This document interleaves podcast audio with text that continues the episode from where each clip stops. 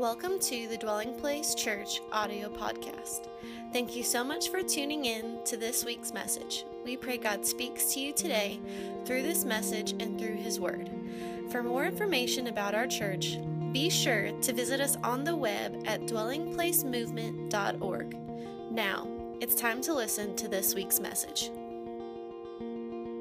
Glad you're here this morning. Grateful to God for the opportunity to minister. You know, as a pastor and a shepherd, really an under shepherd in this congregation, uh, it is my commitment to shepherd and to pastor those who call this place home. And I consider it the greatest privilege and greatest uh, just honor to be able to do so. And so I take the moments uh, that we're about to embark on very seriously.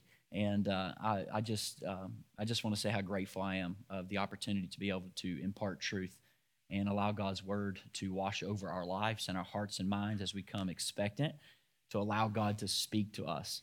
And, uh, you know, I, I'm, I'm trying to go through a little bit of an evolution process myself as a pastor. I'm trying to, if you will, balance the tension of trying to become much more practical in my preaching, uh, particularly from a Sunday context, very practical because. Uh, as I mentioned to you two weeks ago, my heart and desire is to, is, is to allow my life as a sanctifying shepherd to empower people to be overcomers.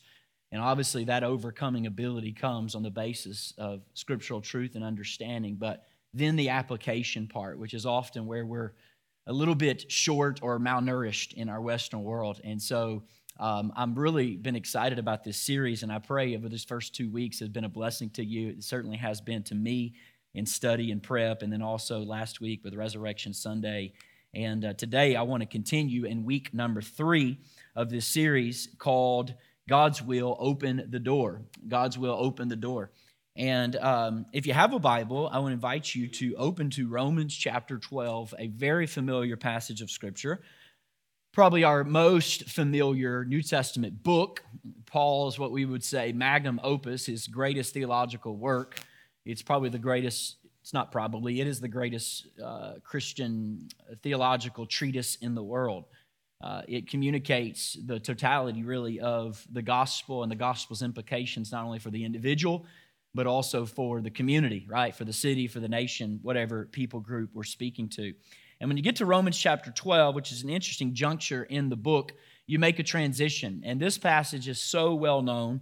And um, I want you to follow along today. Romans 12. In fact, they, they have a QR code. I should have mentioned that as well. I think you'll see the QR code. If you want to follow uh, this is a very sequential message, like it was two weeks ago. I walked you through the steps of closing the door to sin and opening the door to God's will. Today's going to be very sequential, and so that that message card is available for you virtually if you choose to follow along. Romans 12, just read one verse in our hearing, verse 2. Romans chapter 12, verse 2. It'll come up on the screen. Do not conform, the Apostle Paul said, to the pattern of this world. Everybody say pattern. And it is a pattern, right?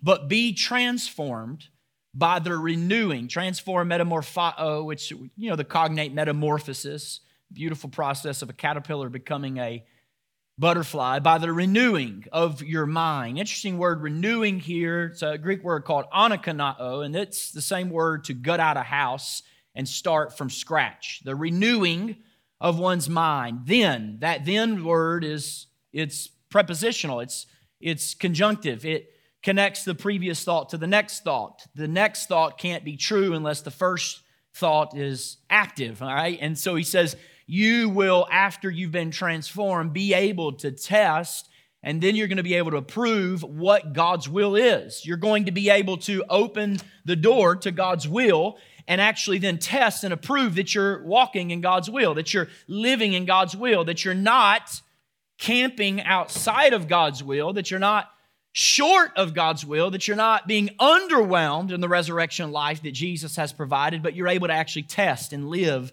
in that good will. Now, he describes with some descriptors what kind of will it is, lest we don't know his good, pleasing, and perfect will. Can somebody say amen? Here's what we're doing today. We're going to take scriptures and the latest scientific research, and I'm going to pull them together into one kind of symphony, if you will, and try to help you regain control of your thinking. Because I hear from so many people, right, pastoring people, engaging people, that they just feel like their mind constantly races and goes to places they don't want their mind to go. And so I want to help you master, if you will, your thinking again. And so I want to talk to you today about replacing wrong patterns of thinking. Now, I don't want you to think um, replacing one thought or one moment. I'm talking about replacing entire frameworks, replacing patterns of thinking, and replacing those with God's fruitful thoughts for your life. You know, I was thinking about this this week. Meredith and I, we make the trip to my folks' house quite often. My folks live on uh, about 20 acres uh, hopefully assuming about 45 more acres uh, in the next few years, right behind them, and, and just north of Chattanooga, Tennessee, in an area called Sale Creek. And we have to drive. It's a few hour drive, not, not bad, but um, we have to drive to get there, right? And you do that with kids long enough, you learn some sanctification. By the way, let me just say if you ever wanted God to develop your character, you should take not a two hour drive, but an eight hour drive with three small children, all right?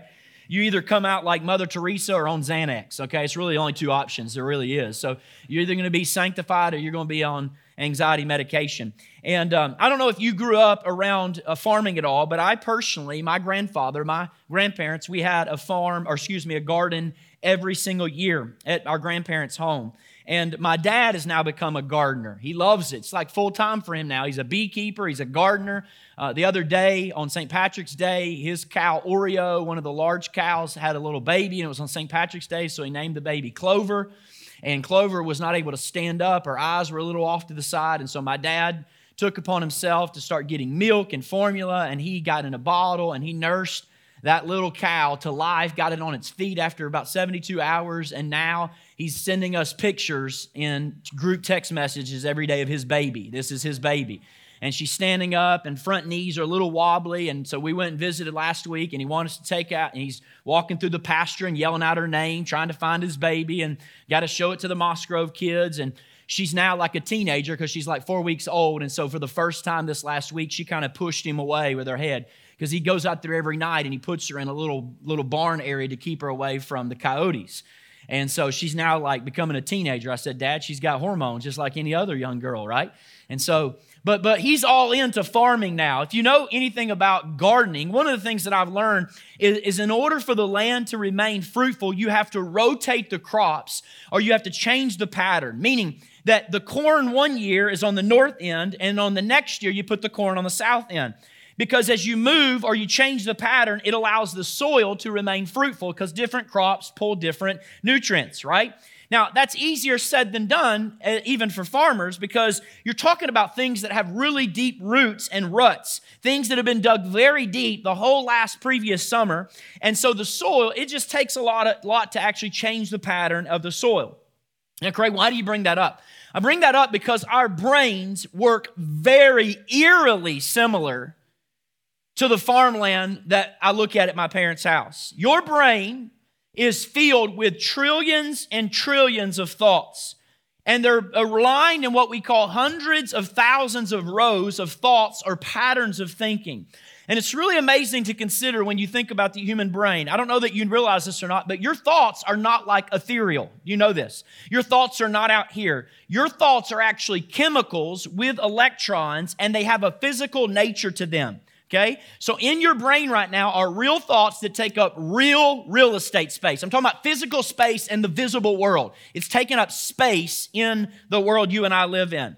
If you wanted to see what a thought looked like, I found you a little diagram of one. This is what a thought looks like. Show that quick image. This is a thought. Go back, go back. The structure of a neuron. It's a neuron cell, and, and when you started thinking about something, all right, what determines how big the neuron cell grows is how much you think about it. And the more you think about it, the more the neuron will multiply, the more those cells will increase. And I know you've noticed, if you look at this laying on its side, it kind of looks like a tree. Well, your mind has millions of orchards and orchards, really of trillions of different trees. In fact, Next slide. Your brain is actually, next slide, is a three pound universe that processes 70,000 thoughts each day using about 100 billion neurons that I just showed you that connected about 500 trillion points through synapses that travel about 300 miles per hour. That's what's taking place in the human brain every second that brain receives oxygen, right? Once life has entered that brain, okay? In fact, next slide, let's just look at this for a moment. It's really fascinating. Your brain, the three pound, three pound universe, it generates enough electricity to power a light bulb, okay? 100 billion neurons, 500 trillion synapses, 300 miles an hour of speed. When you think, when you see, when you move, billions of neurons are electrically racing. It gets better with use. It's what we call neuroplasticity. Your brain can always change. We've not always known this in science, but now we know this. It creates thoughts, it drives all emotions in the human experience, it stores all memories of life. It's resilient, uh, its neuroplasticity allows it to adapt. It works 24 hours a day, seven days a week, right? It does not turn off when one goes to sleep. It directs all the involuntary responses, the breathing, the heart, everything. Your brain is remarkable. So let's think for a moment. These neurons also operate like a tree. I want to show you a little cartoon. Next slide. Let's assume this is a thought in your mind, in your life. Now, the branches for a moment are going to represent your conscious thinking. That's the conscious reality. So, like what you're thinking, what you're acting, what you're doing, what you're saying, whatever related topic. Okay, so we're talking about this today. So, right now, that's, that's your branches, okay? The trunk there represents what we call your subconscious thinking. So that's memories, that's feelings, okay? More emotions that are tied or support your behavior are in the trunk, okay? Now you may not be feeling them right now consciously, but they're subconsciously stored. And then the roots is they start when you ha- you receive a piece of information or you have an experience. So so let me say it this way. At some point someone said something to you, you read something, you heard something, you experienced something and it planted a thought. And then your repeated thinking about that thought caused it to chemically grow and sprout as a neuron. And then the more you've thought about it, the more you've acted on it, the larger the branches and the leaves of your thought have become. Now you say, Craig, why is that important? Well, this is important because listen, what was once a sapling for some of you is now a giant sequoia. What started about 10 years ago as just being a, a side thought has now become an obsessive thought. It's now become a sequoia that has built itself in your experience of life and experience of relationships. Now, the reason it's so difficult to change a human is because you're trying to uproot something with a massive root structure. And that root structure started from the time that human was created in utero, not out of utero. It's in utero. The it can already pick up on feelings. It can already pick up on emotions of the parent. It's already being processed the moment life starts. Now, every time I think, it's strongly reinforced chemically and that you every time you behaved in a certain way, said something for a long period of time. And so from this, I kind of want to warn you of two things this morning. One is you better watch out what you put in your mind. You really better watch out what you think about because your brain and your brain's formation is affected by who speaks into your mind. But you also need to understand this that the more you think about it, the deeper the roots get and the stronger the trunk gets. Let me say it this way. You ready? Your reality is based on the thoughts you have chosen to grow in your life. Now, I know we don't like that. We don't like to take responsibility for where we are in life, right? We often want to blame someone else. We often want to blame circumstances. Those things do contribute, but listen to me. Nothing shapes your reality more than the thoughts you've chosen to grow in your mind. Like, for instance, if you think on God, true, faith filled thoughts, you're going to eat good fruit day after day after day. You think on toxic, poisoned, wrong realities, polluted thoughts, you're going to eat the bitter fruit of that life. Because what you think about is what grows, and what grows determines how you believe, how you talk, how you act, all those things. Now, I don't think there's any better picture of this in Scripture than in the book of Numbers. The book of Numbers, chapter 13. Let me give you context for a moment. The Bible tells us that the children of Israel have been, um, uh, have been given a liberator. His name is Moses, the prophet of God. He comes to them, about two million of them, and he says, God's got our back. We can walk out of slavery in Egypt. So they leave under God's miraculous hand. Now, it takes 10 miracles, it takes 10 signs to do so, plagues. They walk out, and maybe you've heard this before. They walk through the Red Sea, which is another miracle, and then they end up in a wilderness. But the wilderness is not their destination in God's plan. God had a promised land for them or a nation for them to become. He wanted them to become a nation. So the wilderness was just meant to be preparation for the promise they were going to receive. So they live out there, they get a little bit organized, and God says, okay, it's time for you to take the promised land, go across the Jordan to the land of Canaan, the Fertile Crescent, Mesopotamia, what we call modern day Israel, right? Going into the West Bank on up into Jerusalem. And so what God says is Moses is going to send 12 spies into this area to do some reconnaissance. He wants to know ahead of time. He wants to see who's in there. He wants to see is the land actually fertile as God claims to be. You know, we have every reason to doubt God, right? He's always been faithful to us every day since He called us. So we might as well just go ahead and doubt Him and just ask the question Is it really as fruitful as you claim? Like, will we survive there? Before I bar- march 2 million people into this place, I want a little information, Moses says. So the Bible tells us that 12 spies go in, they spend some time there, and they pull together all this information, they coalesce it, they come back, and they give a report to Moses, the leader, and the whole nation about what they saw. I want to show you that report. Let's read the report of Moses, or the 12 spies to Moses. Numbers chapter 13, start with me, verse 25. At the end, watch this, of 40 days, everybody say 40 days. At the end of, come on, say it with me. You, you're going to need to, you need to remember that. At the end of what? Very important. They returned from exploring the land and they came back to Moses and Aaron and the whole Israelite community at Kadesh in the desert of Paran. And there they, they reported them and to the whole assembly and showed them the fruit of the land. So watch this. They come back not just with stories, but with proof of what God has said. They're holding in their hands physically the proof of God's words verbally. They, they come back holding produce. They come back showing, hey, this is everything. We're going to thrive there. But in spite of what they're holding, their words begin to reframe what they saw. It says that they gave Moses this account. Watch this. Hey, we went into the land which you sent us. It does flow with milk and honey. Here's the fruit of it. But the, the people who live there are powerful, and the cities are fortified, Moses, and they're very large. And the men who had gone up with him, they said, we can't attack these people. They're stronger than we are. And they continue and they say this and they spread among the Israelites a bad report about the land that they had explored. Watch this. They spread a bad report about a good land. And they said, This land, it devours those living in it. All the people we saw there were of great size. You know, in those that land is inhabited by huge people. We seem so inferior compared to them. And they go on to say this you know the phrase we seemed like grasshoppers in our own eyes, and we looked like grasshoppers to them. Now, this is a result of this. The result of this wrong report spreads, and God's people decide in the wilderness, I'm not going to follow God.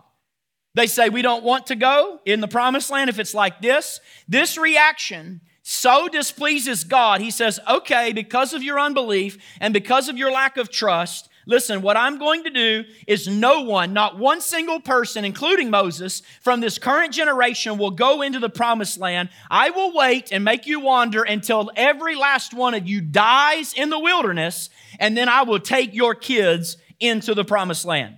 Now, I don't know about you, you're not supposed to read that quickly and think, okay, let's go to the next chapter. You're supposed to ask the question, like, how in the world does this happen? Like, how in the world do humans to get to this place? I mean, they've heard God speak, they've heard and seen God give 10 plagues, they're holding physical proof of his promise. And by the way, not one single enemy ever engaged them. They don't come back to Moses and say, those people that thought we looked like grasshoppers, they, they just resisted us. No, they completely missed out on a good land because of a bad pattern of thinking. But don't miss this. Don't miss this. How does this happen? It didn't just happen overnight. I actually believe if the spies would have went in the land for three days and come out, they would have been uneasy, but the children of Israel would have taken the land. I think the key to the passage is what we read at the very beginning 40 days. 40 days of rehearsing and taking a seed of inferiority day by day, watering the seed of inferiority, moment by moment, hour by hour, day by day, week by week, watering that seed of inferiority that watered it until it grew to a powerful tree of fear that they could no longer see God's promise through the branches of their poison thinking. Their patterns have now destroyed their ability to walk in God's will. Now, listen, here is the old age debate between Calvinist and Arminian. This is one I often bring up in the debate. Was it God's will for the older generation to go into the promised land? Yes, but they forfeited that. They forfeited it. By their wrong thinking, by their inability to, to speak a good report, it changes the door of God's will. They don't enter into God's will. Oh, their kids do. They camp outside of God's will. Now, when people try to say, oh, it doesn't really matter, it's all about sovereignty and you can't miss God's will, if, hmm. So, so the narrative of Scripture begs to differ. They're not moving into God's will, they're staying outside of God's ultimate will. Listen, this tree of unbelief was so powerful, it negated what God said. And it caused them to live outside the promise that God had for them, outside of God's will. Now, I bring this up because I think, I just do, I think a lot of us, many of you today, you're here today and you are living or camping outside of God's promise for your life, you're camping outside of joy, you're camping outside of a deep seated happiness, you're camping outside of community. You're camping outside of the freedom that Jesus died to secure on your behalf. You're camping outside of whatever the issue of your heart is. And it's not that you don't want it. I know you want it. It's not that you don't desire it. I know you desire it. It's not that you don't hear me talk about it. You hear me talk about it. It's not that you don't know it's a promise. You know it's a promise. You haven't been able to enter it at all. And it's, listen to me, it's not because of an enemy. I know we tend to, in super spiritual circumstances, think it's an enemy that's fighting against us. It ain't no enemy fighting against you. It's not an attack. It's not an attack that's coming against you. It's not because of a circumstance that's happened in your family, your parents, your life. It's because in your mind, you have allowed a massive pattern that is opposite of God's thinking to grow in your mind. And the sad part about where you are, listen, if you're in this place, is you've got you've got proof of God's faithfulness. Like, like these spies had proof, like your kids are healthy, like your bills are paid right now, like God's provided. He's provided, and He said He would, your, your, His pattern would govern your life, and it's causing you now because you're unable to appropriate that truth in your mind, you're living outside of what God has for you. You're, you're camping outside the will of God. So the way I look at it is this you just got two options. That's it. You either remain trapped outside the camp or you replace that pattern. That's it. You remain trapped or you replace. Now, let me say it this way I'm not saying your feelings are not real. I'm not saying that your circumstances did not happen in the past. But I'm saying, listen to me, and I want you to hear me clear, clearly. I'm saying you have never lost control of your thinking. Listen to me. It's always been under your control. Your thinking is your control, your responsibility. It's always going to be under your control. You hold the steering wheel of your mind, which means that today, watch this, you can choose to stop feeding an unfruitful pattern and you can start allowing God to process a transformation in your mind that leads you to a fruitful life. Listen to me, there's never been a moment that God has not offered you to start thinking differently and according to His word. So I want to help you today. If you want to make that choice, because the promise that's available to you is found in Romans 12, 2. Let's read it again. Maybe you've heard it before. Do not conform to the pattern of this world's thinking but be, come on, show me that slide, Romans chapter 12. But be transformed by Pastor Craig praying over you at the end of the gathering. But be transformed by the magic one they keep in the back. We actually don't have a back, it'd be outside. No, be transformed by the renewing of your mind. Then what? You're able to test or approve what God's will is, and His will is going to be good and pleasing and perfect. You're going to be able to know when it's your time to walk in that promise. So listen, it's all about renewing. Now, let me talk to you about renewing, okay? Here's the thing about renewing that I got to get you to grasp. Renewing first is not a pill, not a pill. Renewing first is not an escape. Renewing is not a prayer. Renewing is this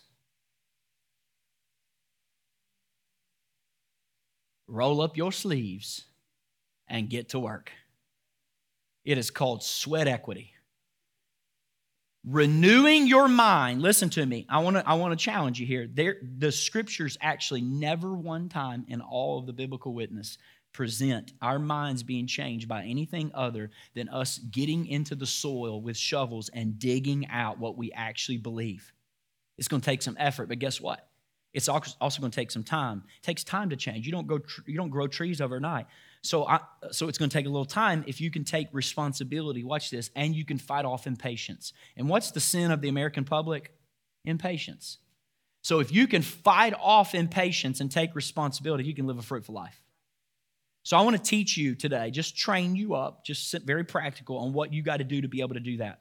And we're really picking off where we left off two weeks ago. Okay? Two weeks ago, we talked about ultimately closing the door to sin, opening the door to God's will. I know you thought this week I'm going to now walk in God's will, but we're not there yet. That's where we'll be two weeks from now. Two weeks, we'll talk about actually how do I know I'm in it.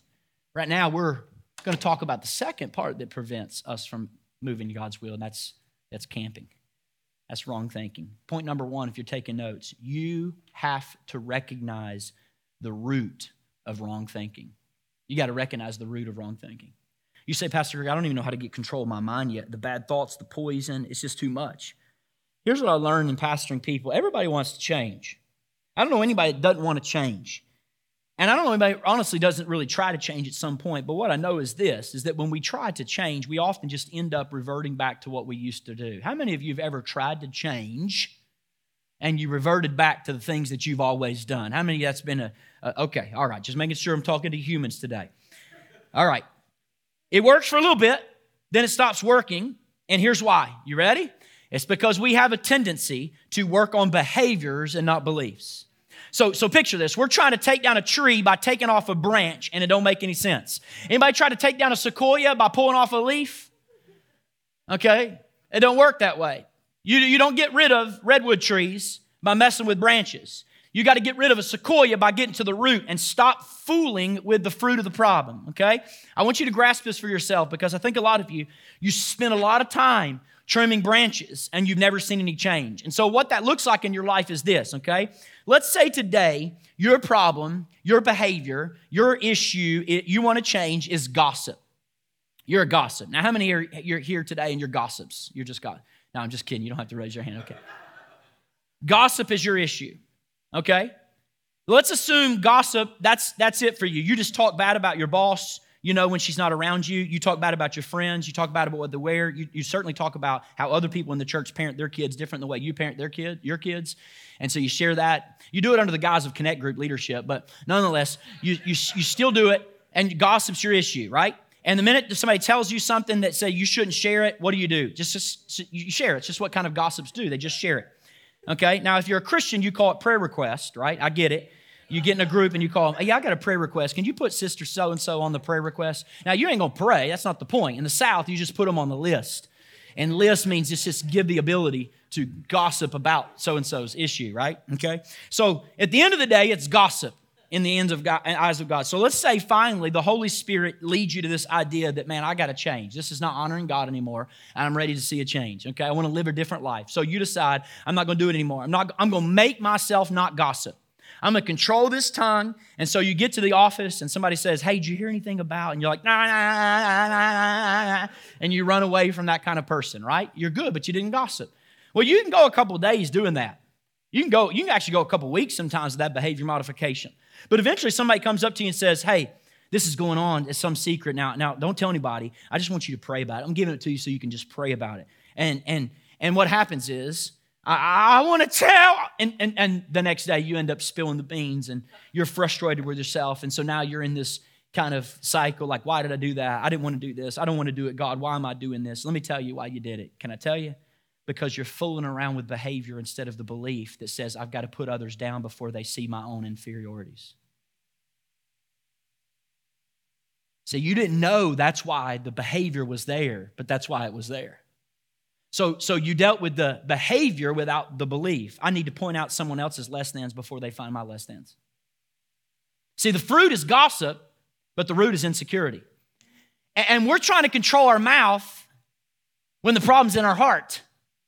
So you get to the root of these things. For instance, today, if you're here, focus with me right here. If you're here, an angry outburst are a part of who you are. That's the fruit, but the root is that you think you can only be happy when you're in control. And when people in your orbit get outside of what you can put your hands on, you burst. See, see the, the root is control, the fruit is anger. Some of you are here today and you just cannot say no. You have an inability to say no. That's the fruit, but the root is that you think if you're agreeable, you learned it from your family. If you're agreeable, you'll be accepted, and you always want to be accepted, so you agree to do things you don't want to do, and then live in bitterness towards the people you already said yes to, but didn't tell them to their face. See, see, the root is this sense of insecurity and acceptance. The fruit is an inability to say no. Some of you here today, you have an irrational fear you're living with. That's the fruit. Like, why am I scared of this? Doesn't make any sense. But the root is you live with shame because of your past, and you assume that at some point in your past, because you did something wrong, God's going to punish you in the future for what you did in the past. So now I'm living with the fruit of fear that has a root of wrong thinking. So, so my aunt and uncle, they, they live, they're both now passed. They lived for my entire childhood in the city of, of, of High Point, Georgia her neighbor, she lived on several acres, but her neighbor wanted to plant some exotic yard, uh, plants in, in his yard, so he planted bamboo. Now, anybody ever been around bamboo before? It's like one of the most invasive species on the planet, okay? So it didn't take long for his yard to become my aunt and uncle's yard, okay? And so they're now one in the same yard, and I would spend a lot of time with them. I remember going out there, like, you know, what do I know? I'm a little kid, and we're out there with a machete with my Uncle LG and we look like Rambo, right? Those Rambo days. We're cutting back, and the more we cut it back, the thicker it gets. And I remember, you know, even before you had Google, right? You, you look at the solution, and here's, here's what Google says now. When you actually try to fight and dig with bamboo, you have to dig much, much deeper than all the other plants because you have to expose every root and you have to sever every root. If you leave just a little bit, it's going to grow back, right? And, and this is how potent it is. So you got to dig deep, deep, deep, deep, deep, deep, deep, deep, deep, and then you got to sever every single root. And, and in the instruction manual, literally on Google, it says this all you need is a shovel and some sweat. Now, listen to me. To get the process started of renewing in your mind, all you're going to need is a shovel and some sweat. Now, can I tell you what the shovel is? The shovel is one word why? What do you mean, Craig? Why do I act this way? Why do I keep giving in this sin? Why in the world am I talking to my spouse this way? Why in the world do I keep feeling like this? Why I've always in this? Why, why do I feel this way? Why do I do that? Why do I believe that about these people? Why do I constantly have this thought in my mind about that group of people? Why am I always engaging this person this way? Why? Why? And, and, and if I will, why, why, why, why, why, why, why, why, why, why, why, and you keep digging and digging, listen, all you need for change is just persistence that's not going to give up at excuses and not going to give up at, well, I'm a victim and, and my mom's always been that way, so therefore I'll always be that way. No, no, if you give into that, you'll live outside God's will. You dig, you dig, you dig, you dig until you expose every root. Listen, all I'm saying is this next slide until you can identify the why, you can never overcome it. You can never overcome it. Until I can get to the why, God help me get to the why. Some of you, listen, you're going to waste your entire life trimming branches when you need to get a root of the issue so you can live an actual fruitful life. Okay, now, now here's the second one. You have to, number two, replant God's thinking. You got to replant God's thinking. All right, let's do an exercise. You ready? Those that are streaming live today, you can follow along with me. All right? I want I want you right now, everybody in the room, you got to do it. You got to do it. I want you to think of a red truck. I'm gonna know if I'm gonna know if you don't do it. All right? Do it. Do it, sir. Do it. No, I'm just kidding. All right? I want everybody to think of a red truck. Everybody think of a red truck. Think of a red truck. Everybody think of a red truck. Think of a red truck. Red truck. Red truck. Think of a red truck. Everybody think of a red truck. Are you thinking of a red truck? You thinking of a red truck? Red truck. Red truck. Think of a red truck. All right, you ready? Quit thinking about a red truck. Quit thinking about a red truck. Quit thinking about a red truck. Red truck, quit. Stop thinking about a red truck. It's impossible, isn't it? It's impossible. Can I get you to stop thinking about a red truck? Yes, I can. Watch this. You ready? Start thinking about a yellow car. Start thinking about a yellow car. Start thinking about a think about a yellow car. Think about a yellow car. You see a yellow car? Think about a yellow car. Think about a yellow car. Folks, this is a simple exercise for a really powerful truth when it comes to your mind. Next slide. You can't ever stop a thought, you can only replace it. You cannot really stop them, you can only replace them. You have to take whatever previous thought is present and replace it with a new thought. Which means, listen to me, it does no good to take every thought captive if I don't plant a victorious thought where the other one was defeated. So listen, that's our problem. You ready? Our problem is we're fighting thoughts instead of planting freedom. We're not called to fight thoughts, we're called to plant freedom.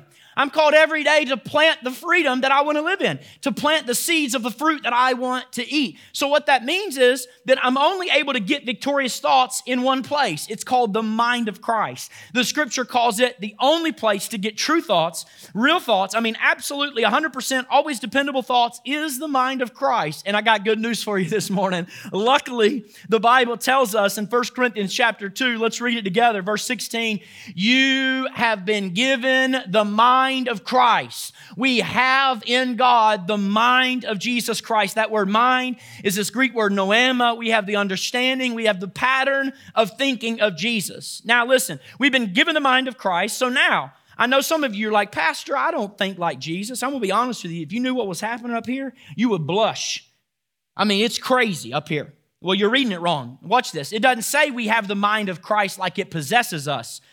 It's not I follow Jesus and now I'm a zombie for him. That's not what the text means at all. It means this you have the mind of Christ in your possession should you ever choose to use it. You have in your possession the understanding of Jesus should you ever want to use it. You say, Craig, well, what's the mind of Christ? Oh, that's easy. It's the Word of God. You say, well, no, no, no. I thought the Bible's a book, Jesus was a person. Oh, that's true.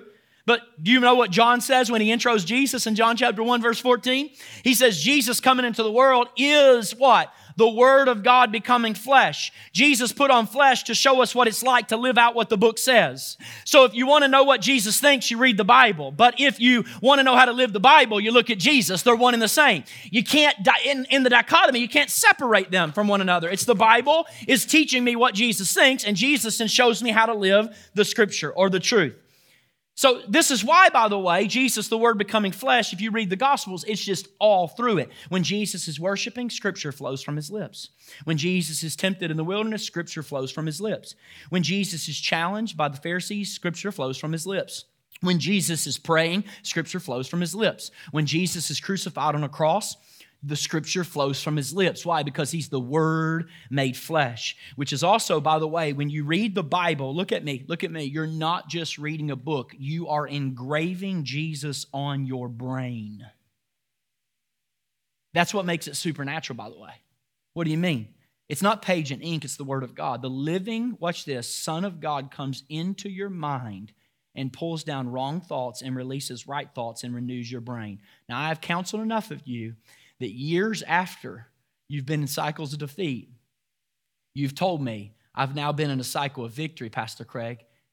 And this is what you said. Uh, I've always known I was supposed to read the scripture daily, but I, even though in the last few years I've told people that I've been consistent, this is like my only first season where I've been like washing my brain every 24 hours with the Word of God. And all of a sudden, my life is changing. Ding, ding, ding, ding, ding, ding, ding, ding, ding, ding, ding, ding, ding, ding. Why? Because the Jesus, Son of God, is becoming engraved in your neurons. It is a supernatural process of renewing the mind. Science shows us, you don't believe me, go look it up, that people who read the scripture, the formation of their actual brain changes because there's a supernatural quality to it. But, but, but there's, a, there's something to it. I guess I'll put it this way you can't just read it, you got to plant it. Now, listen, one of the ways to live like Jesus is to internalize Scripture so that when we're cut, it spills out. I never forget my intro to theology teacher who became my systematic theology teacher. He was one of the only few. He's like, there's been eight PhDs given at, um, at Yale for the specific emphasis and concentration he had. Brilliant man, still a brilliant man, but he's a churchman, he's a statesman, he's a lovely man.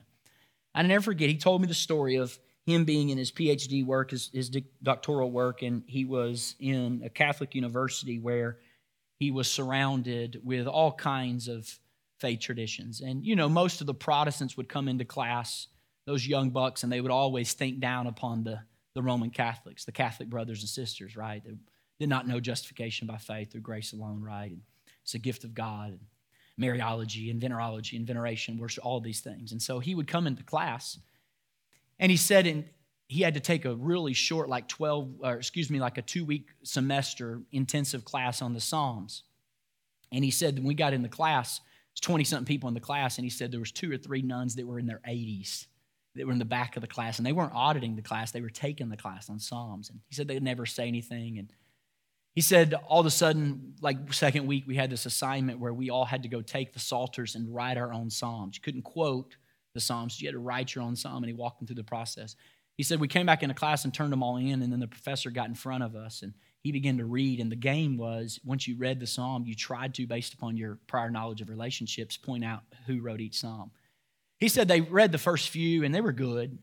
He said they got to like the third or fourth one and they started, the professor started reading this and like everything in the room shifted. I mean, like people are crying. Like this is unbelievably beautiful. Speaking of God's truth and the experience and the tensions of human experience and he gets to the end and said, Anybody know who wrote that? And no one is able to make a guess. Finally, a kid lifts his hand and he's like, Oh, it's my friend. And Dr. Cross said, No, it's not it at all. And the teacher said, I, I have to ask, because there was no names on him. I have to ask, like, who in the room wrote this psalm?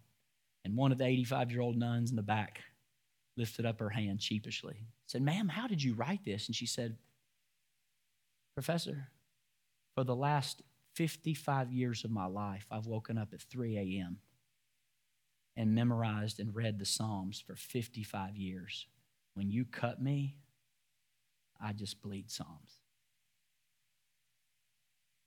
If you can get to a place where you internalize Scripture like that, your life will never be the same. You'll never be the same the internalization of God's truth that gets ingrained and engraved upon my heart, my mind, my conscience, my, my life, it transforms every part. So, listen, I, I don't know a ton about horticulture, but I know this much. If I want corn, I got to plant corn. I don't plant corn to get tomatoes, okay? So that means if I want to overcome a specific issue, I've got to plant a specific verse. That's the way this works. So I want to show you very practically, okay? I'm training you today.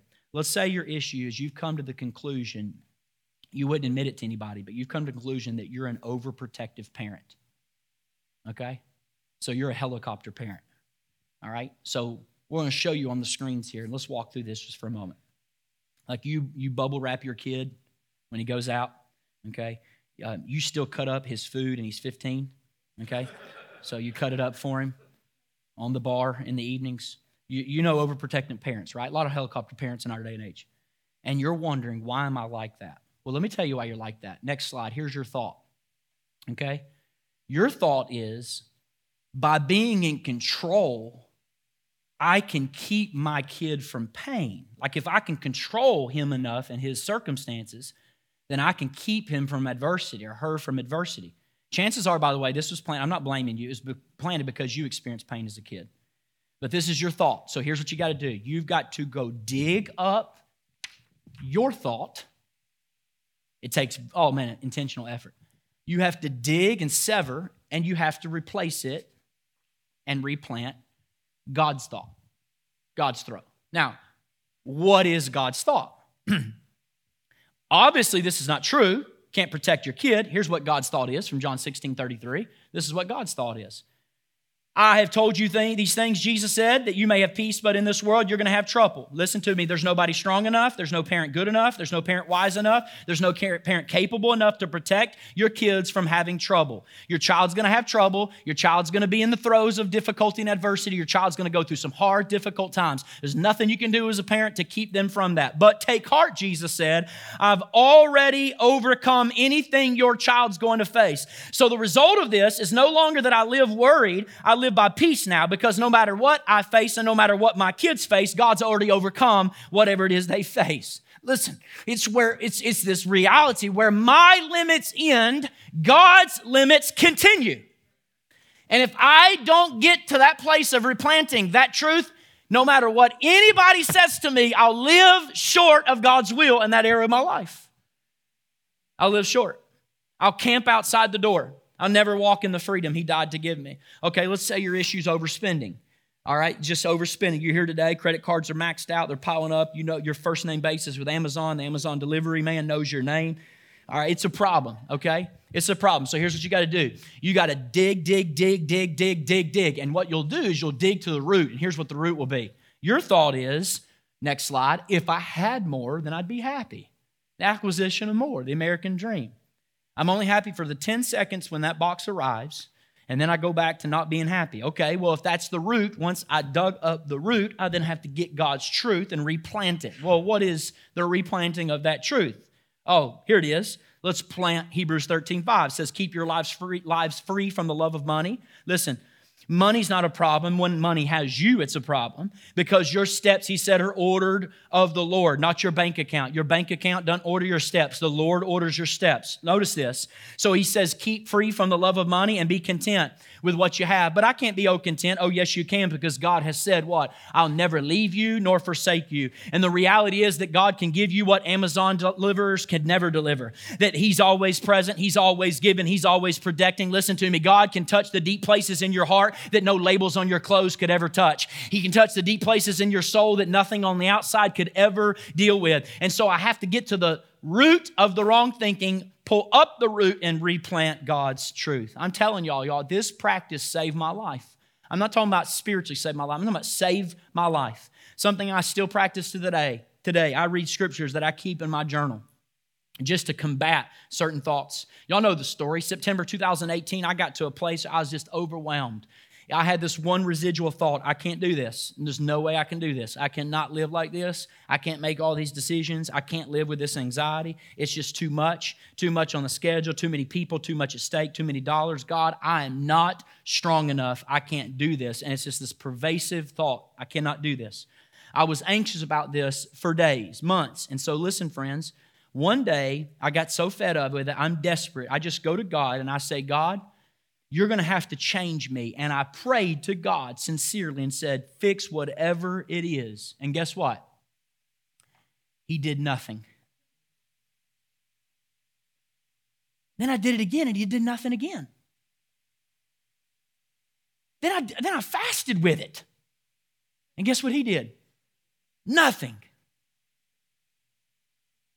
So then I went back and said, Well, I'm going to pray some more. He did nothing. Still as anxious, still as bothered, nothing. So I said, okay, well, I'm just going to do what I know to do. So I go to the Bible reading plan, chapter one, done. Chapter two, done. Chapter three, get to one text in one verse, jumps off the page. Here's the verse 1 Timothy chapter 1, verse 12. I thank Christ Jesus our Lord, who has given me strength to do his work. He considered me trustworthy. He did. That's the God of the universe. Considered me, his creation, trustworthy and appointed me to serve him. He knew all my shortcomings, and instead, he still appointed me to serve him. But this is one of my top verses still in my notes. And here's what I learned because peace came as a result of this verse. Here's why. You ready? I had rejected all kinds of thoughts, but I hadn't replaced them. When you only go through life rejecting thoughts, you get worn down. But if you learn to plant a verse in the place where the thought used to be, fruitfulness starts to be born and bloom in your life. And listen, when you can start to plant a verse there's a verse for every victory. When you can put a verse in the place that the lie used to reside, you have just opened the door to allow God's will to bloom in your life. Listen, I don't know what your issue is, but I know there is a verse for every victory. You need a verse for every victory. So listen to me. You don't have to know the whole Bible. You just have to know the next verse that gives you victory over the problem you currently face. Now, it's, not, it's not just getting it, though.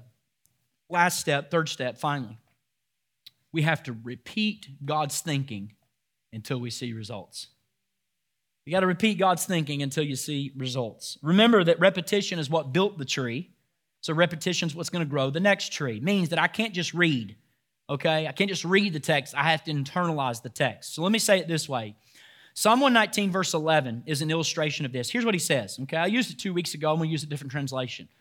Psalm 119, verse 11 says this I have thought much, not like I thought one time, not I thought for two days. I have thought much about your words, and I stored your words in my heart, watch this, so that they would hold me back from sin. Now, I'm a reader, y'all. You know what that means? When I first came to Christ, I read ferociously through Scripture, but I, I would like to read all kinds of theology about what Scripture says more than even Scripture at times. Well, that's just taking what somebody has already chewed up from the Scripture and then vomiting out puree into my mouth. Well, that doesn't give me the ability to grow. I got to actually use my own teeth. I got to break my molars in. I got to get my incisors moving. I got to engage the text myself. And he says, notice this. You've got to realize this. Let me, let me say it this way sin is not bad behavior. Sin is thinking opposite what God thinks. You say, no, sin is what I do.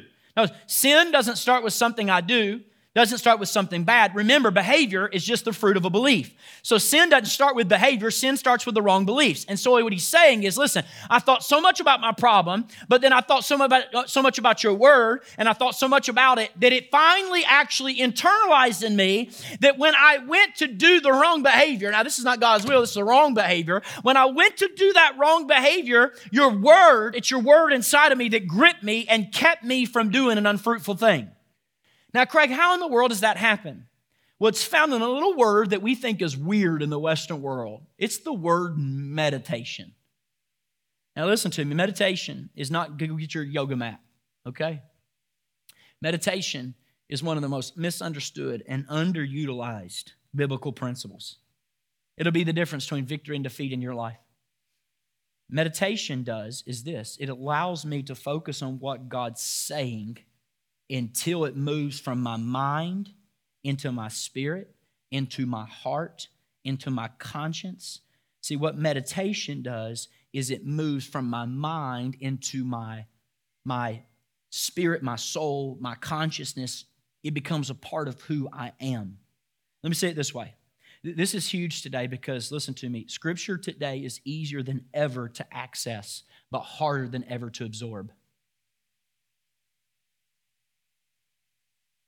What do you mean, Craig? We got people who have scripture in their pocket living in defeat. Scripture in their pocket living in cycles of defeat. Why? Because it's not an access issue, it's an absorption issue. It's an absorbing issue. It's not getting access, it's absorbing, it's internalizing. We own more Bibles than we've ever owned, and we're still living less than what God ever had for us. It's not access, it's absorption. Absorbing is the issue, so we got to get to a place where, watch, we focus repeatedly. Focus repeatedly until it becomes a part of who I am. Now, you say, how does that work? What does that look like? Well, let me show you. Very practical. You ready? Let's say today your issue is fear. Let's say you came here with fear today. You were hoping to leave with somebody praying for you and meet you in your connect group this afternoon, lay hands on you with some oil, and your fear is going to be gone. Fear is ruling your life, just reigning in your life. Okay, I got a, I got a verse for you. You know it. 2 Timothy 1 7. You know the verse. For God has not given me a spirit of fear, but of power, love, and a sound mind. Right? I know people who read this verse and still live in fear because they have access to this verse, but they don't absorb this verse. So here's what you're going to do what you're going to do if you have fear is you're going to take this verse and tomorrow you're going to get up and you're going to read it. For God's not giving me a spirit of fear, but of power, love, and a sound mind. And then what you're going to do at lunch is you're going to say, Lord, before I eat my lunch, I'm going to read the scripture. For God does not give me a spirit of fear, but a power, love, and a sound mind. Then you can do it at dinner. It's time to eat dinner. Lord, you've not given me a spirit of fear, but a power, love, and a sound mind. Listen, we're not going to read a bunch of chapters. I'm just reading one verse because I got one problem. And so I'm going to lead the one verse for the fear problem. Then day two, here's what you're going to do. You're going to wake up and say, you know what? I need to do that again. I need to do that again. So God's not giving me a spirit of fear, but a power, love, and a sound mind. You know what? Today, days two, I'm going to write it out because when I engage myself in writing, science tells me that my retention and memory retention goes up because I've now created a second neural pathway, not from just my mouth, but now to my hand. And so I've created a new neuron, so might as well build it up more. So I'm going to write it out. But you know what, on that, I'm actually going to re- read it out loud because research tells us that when we verbalize things, it activates auditory cells in our own ears that hear back for our own voice, which builds thoughts quicker so I can actually study my test this way. I can study God's word this way. So I'm going to read, God's not giving me a spirit of fear, but a power, love, and a sound mind. And I'm going to keep doing it. And then on day three, I'm going to wake up and say, God's not giving me a spirit of fear, but a power. Okay, Pastor Craig said I should do this. All right, God's not giving me a spirit of fear, but a power, love, and a sound mind. Well, I don't feel any different on day three with Pastor Craig. He's so full of it. I don't even know if I'm going to go to church this next Sunday. But on day four, here's what you're going to do you're going to get up and you're going to go, God's not giving me a spirit of fear. Fear?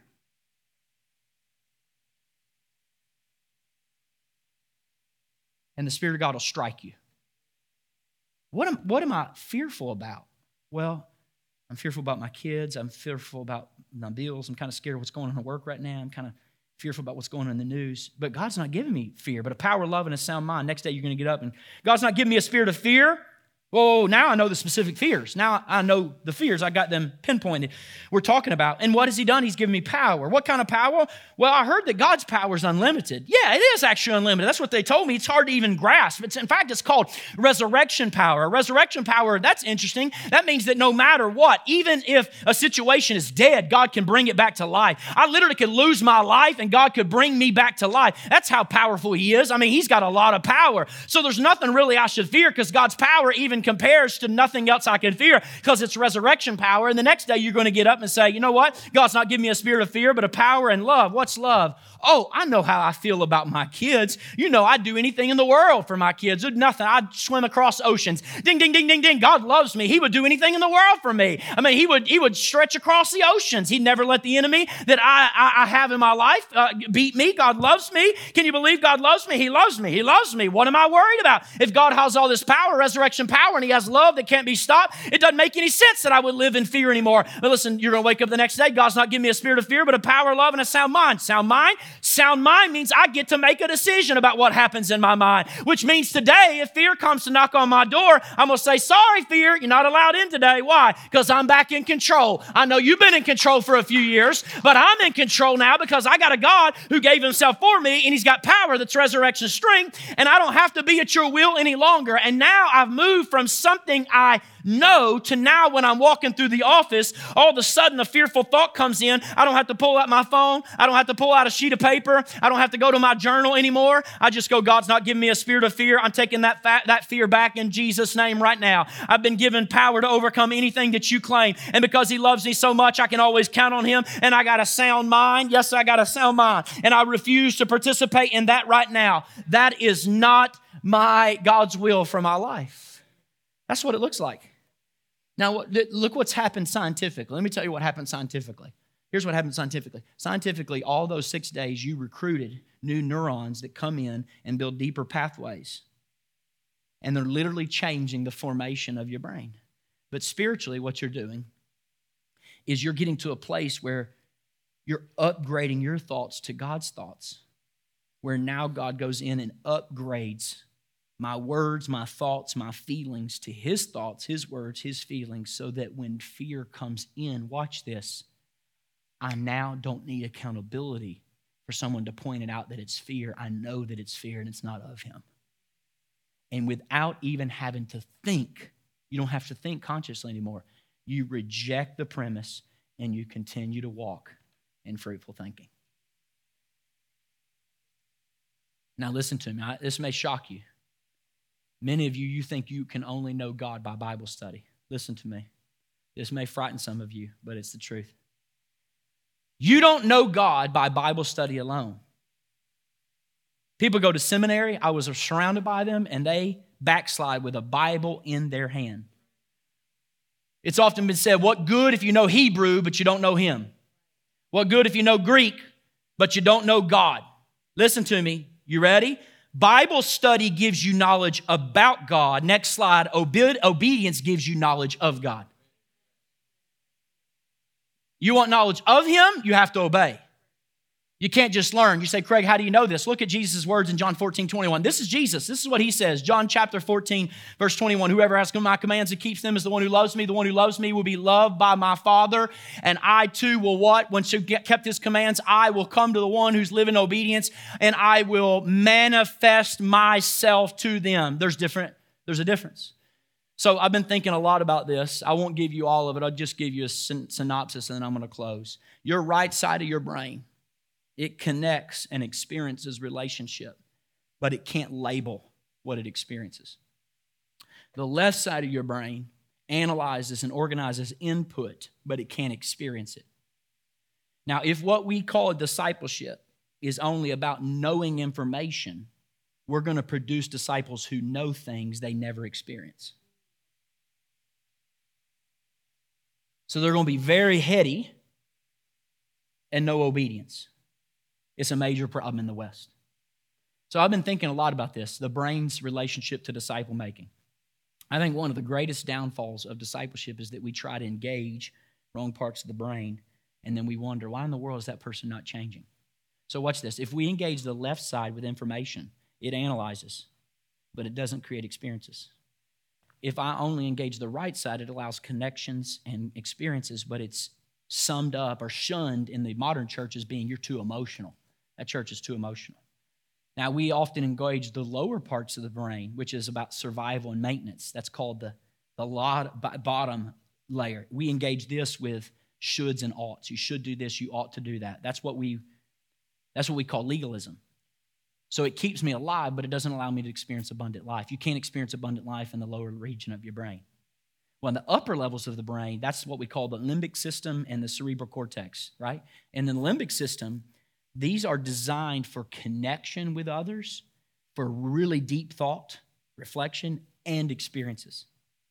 So, real growth, listen, real change can only happen in that part of the brain, which means then in ministry, I have to connect with a person personally that then leads them to significant meditation, discussion, and application for them to change. And in the 21st century, ministry has so quickly become way too impersonal. Listen to a podcast, listen to somebody teach a truth, and it ministers to the left side of my brain. And then I deceive myself thinking because I know more, I'm living more. You have to have personal connection, deep connection. You have to then, after connection, have repeated reflection. You then have to discuss and apply. Sounds like a pretty good prescription for connect groups, doesn't it? What it means to be engaged, relationship, be transformed. Now, some of you, I know what you're thinking. Yeah, that seems like a lot of work, Pastor Craig. I got a job, nine to five. I mean, like, how are you supposed to do that? It's work, but it's work it, worth it. But I want you today, as we close, think of it as work. I want to reframe how you think of it. Can I reframe for a moment? Come on up, Caleb.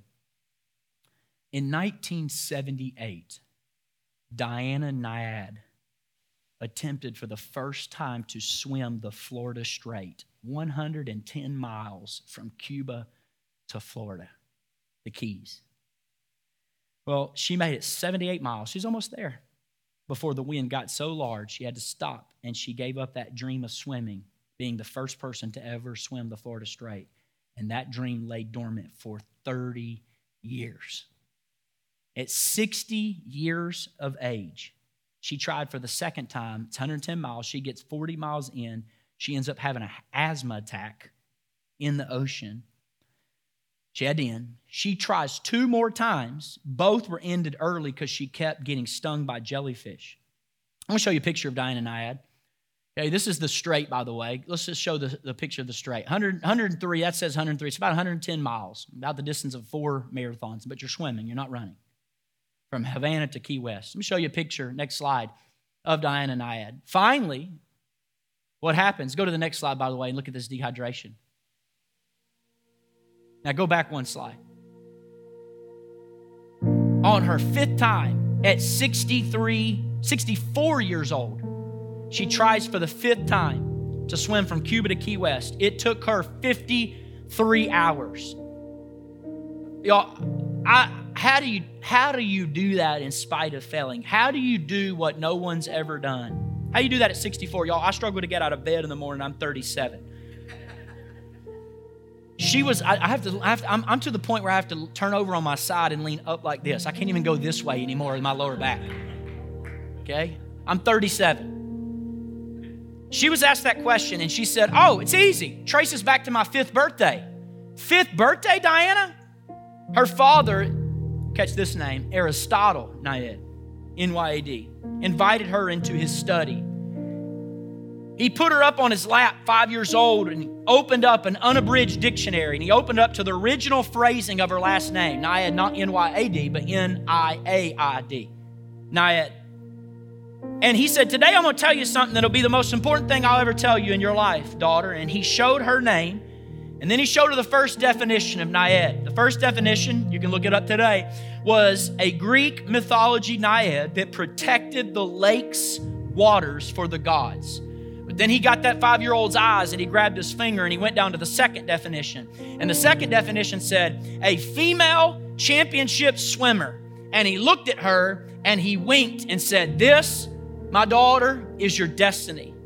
So let me ask you a question how somebody does something that's never been done. How does somebody continue on when everybody else falls? How does someone have the sustainability and the persistence to keep going when everybody else quits? It's because at some point, her father's thoughts became her thoughts. At some point, I don't know when it was, the thoughts of her father so invaded her consciousness until her daddy's reality becomes her reality until her dad's understanding becomes her understanding. And when your daddy's thoughts become your thoughts, you will travail and you will persevere in spite of sharks and jellyfish and, and hallucinations and dehydration. Her thoughts finally align with her father's thoughts. Listen to me, listen to me. What I'm preaching today is not a mental exercise. This is just simply allowing your Heavenly Father and what He said about you to actually transform and be imprinted upon your soul that He has set for you before you were ever in existence. You have to let Him imprint it on you. Listen, you're not showing up tomorrow morning to read through a text. You're showing up to let His words wash over you. You're, you're, you're why? So that, so that you can inherit every single promise He has for you. And those who do it will eat of the fruit. And those who don't do it, you're going to eat and live with bitter fruit. So your next step is replacing these patterns of unfruitful thinking. But listen, He renews, you read. You consume His word, He does the changing. You don't have to change you, you just have to fill your mind with His thoughts, and He'll do all the work. Thank you so much for listening to this week's message. If you would like more information about our church, be sure to visit us on the web at dwellingplacemovement.org.